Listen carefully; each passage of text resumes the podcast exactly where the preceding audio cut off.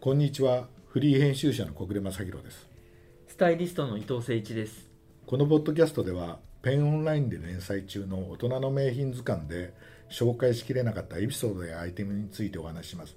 今回はジャズの巨人編を全6回にわたってお届けいたします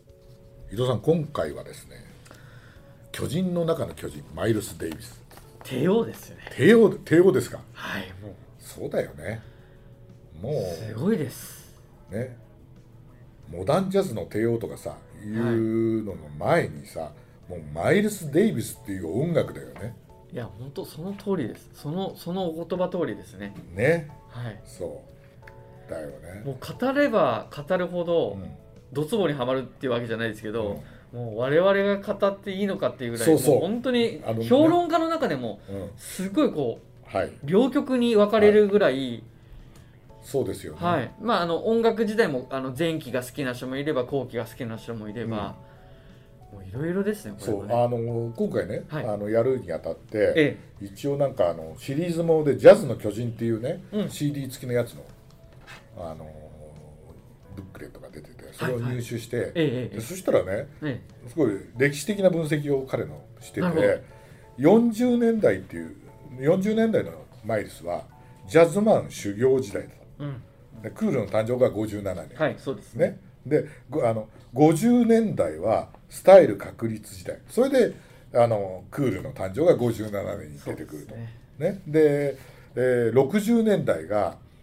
優秀サイドマンサイドマン集結時代ハービー・ハンコックとかすごいな。そういうやってるでしょあー素晴らしいで,、はい70年代はが異種音楽交流時 代だからあそのれやっぱりすごいですよ、本当スに。スライあのファミリストのスライとか、はいはいはいあとはいベティ・デイビスと結婚したりとか、はいいや混じるんですよね。で80年代が多流試合連発時代と これこれ入れてみようだよねいや、素晴らしい。いこれやっててさやーすごいだなでもすごいのはさ40年代からさ80年代までさ延々とずーっと帝王そでういつまりさいる今みたいな回取り上げた人とさ、うんあの多くセッションしてたりとあかーするわけじゃいなやいそうですね。でなおなおかつ、んなおかつすごいのは進化してるわけじゃない、そうなんですよね。クール誕生っていうね、うん、あの最近でいう映画でもそうですよドキュメね。ンタリーね、はい最近ね、もう人生は、あの安定を求めるんじゃないと、うん、冒険と挑戦だと。そその一言が、まあ、冒頭に来るわけでうすよ。そいやこれまたすごい映画だなと思っそてうみそうだよねもう見ていくうちにやっぱりもう本当すごいですよう、うね、んで俺あのなんだっけなあのドン・チードルがさあ はいはいあはのいマイルス役やった、はいマイルス・アヘッドってはいいう空白の5年間ってあれ見た見たらさ、見ました僕も 見た、はいユアン・マクレーガーがさ、んあれなんだっけ、えー、とローリング・ストーンかなんかはいはのい記者役で、はいえーききあの来るんだけどなんかインタビューしようとすると「お前そんなのちっけなこと言うなよ」って ねもう怖い怖いそれだよね そうだからやっぱすごい人なんだなっていういさやすごいですよねえどうで、まあ、ファッションに、こうまあ、ここではさファッションのこと考えねやんなきゃいけないんだけど俺あのびっくりしたのは、はいあのブルックス・ブラザーズがさ200周年を記念してはいはい出した、あの今日持ってこなかったんですけど、ええとんでもなくあでっかいやつですねでっかい方白い方がね、あるんだけどそこにマイルス・デイビスが出てて、ブルックス・ブラザーズのボタンダウンシャツを着てたみたいなね、うんそういう記述があってえー、マイルス・デイビスだお私の中ではマイルス・デイビスっていうともうもうなんか破天荒な服を着てるっていうあもうごっちゃごちゃのね、うんこってこてのね、うん、えーね IB の格好なんかしっていうかブルトラッドの格好なんかしてたのみたいなさいうような感じだけどえブルックスのボタンダウンを着てんだっていうんでだからやっぱジャズファンまあこれも分かれますけど、うん本当ジャズファンの人は、まあ、前期が好きだったって人が結構多いぐらい、うやっんぱこうクール誕生して、自分がやっぱりもう本当にスマートなうんやっぱもうかっこいいうん象徴の時にやっぱりそのブルックスがまあすごい役に立つというかあー鎧のようにあー彼はねあの決して社交的じゃなかったっていう話がよく出るよそううに、楽屋でも一言も喋らないとかうんうんやっぱり一人うんこうずっとじっとしてるとかっていうイメージがあるんですけど後期はやっぱりインタビューに答えてたり派手な格好をしてたりこのアンビバレンスな感じがやっぱり音楽にもやっぱすごい出てるんでいいですね洋服もやっぱそこは見どころですよねなるほどね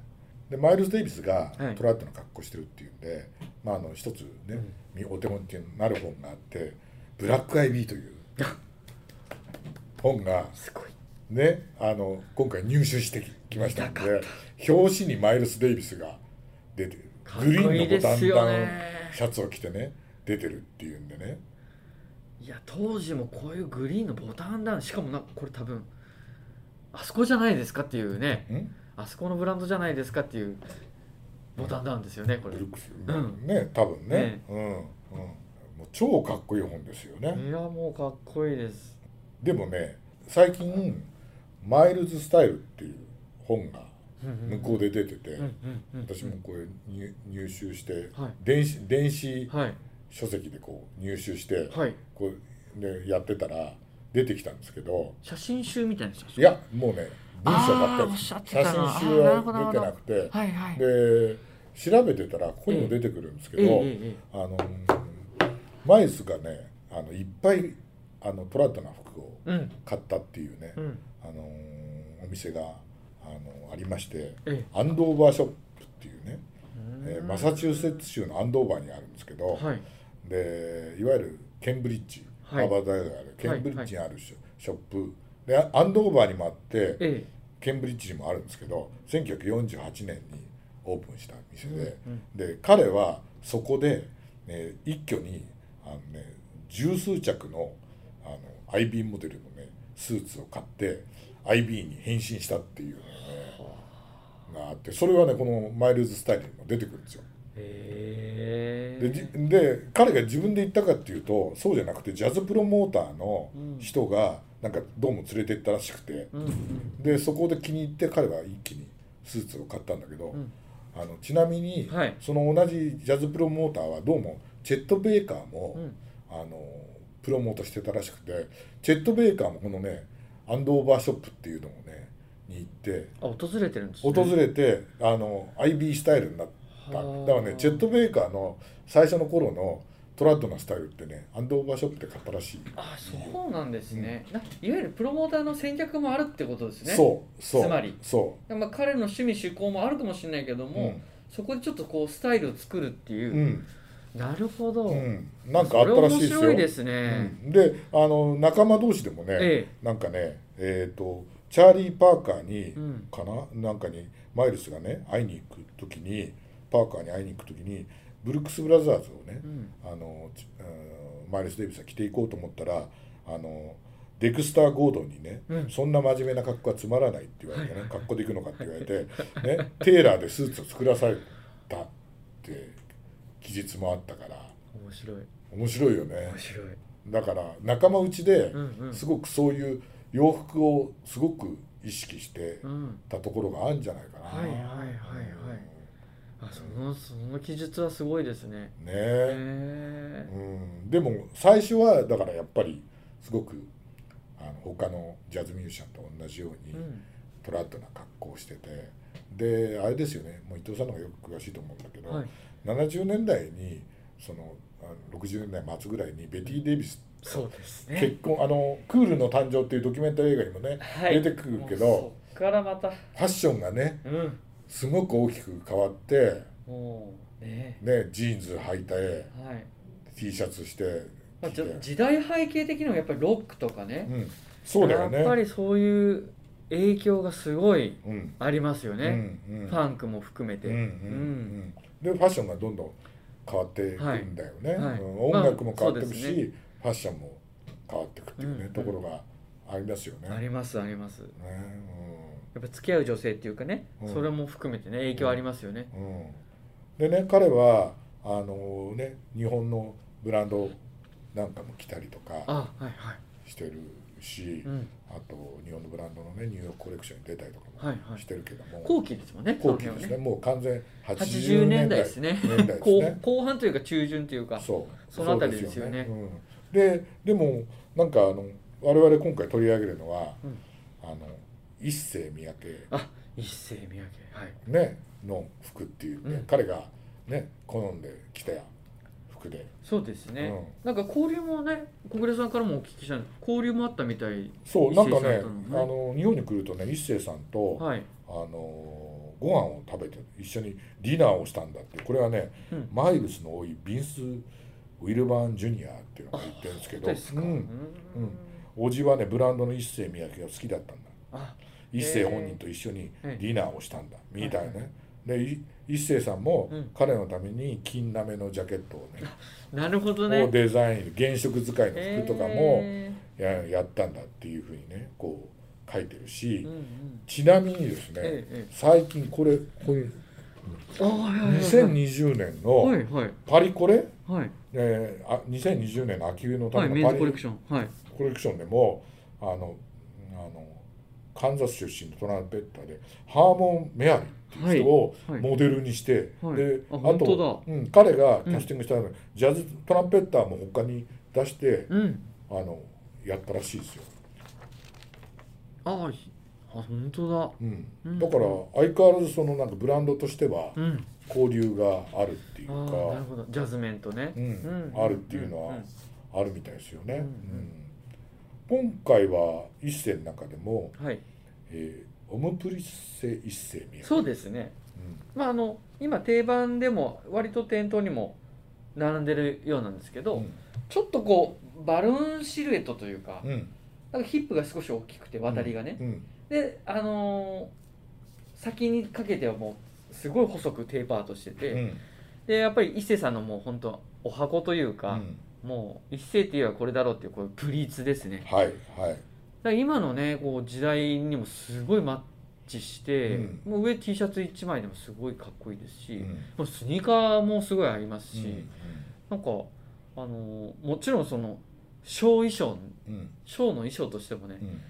結構ミュージシャン結構履いてるんじゃないかなって思うああまあこれ一本でえあの持ってかれるみたいなムードってはいはいありますよえ、あねりますねうんとってもねううんんそうだから女性の人も大好きじゃないですかはいこの服ってはいでそれ一個着てるだけであこの人はこんな感じの人ねみうたんいうなんでなおかつこれってねシワなりにくいし、はい、扱いやすいですねでやっぱりねどっかやっぱりちょっとこう音楽の匂いがするというかはあもうこのプリーツの素材も含めてなんですけど形も含めて、うんなんかやっぱりその一星さんそのちょっと根底にはそういうねお音を感じるようなね、洋服のね作用もねなんかかエッセンスとしてはすごい個人的には感じますね。でもあれですよねマイルス・デイビスもえなんか自分の新しい音も音を求めてえ、はい、いろんなねミュージシャンとやったり、うん、あるいはマイケル・ジャクソンを妬んだりとかさ、はい、ね そプうリンスとやったりとか。プリンストンのねライブとかかっこいいんですよ。かっこいいですよね、だかはらいそうやってねやったように、え日本のブランドでうんなんか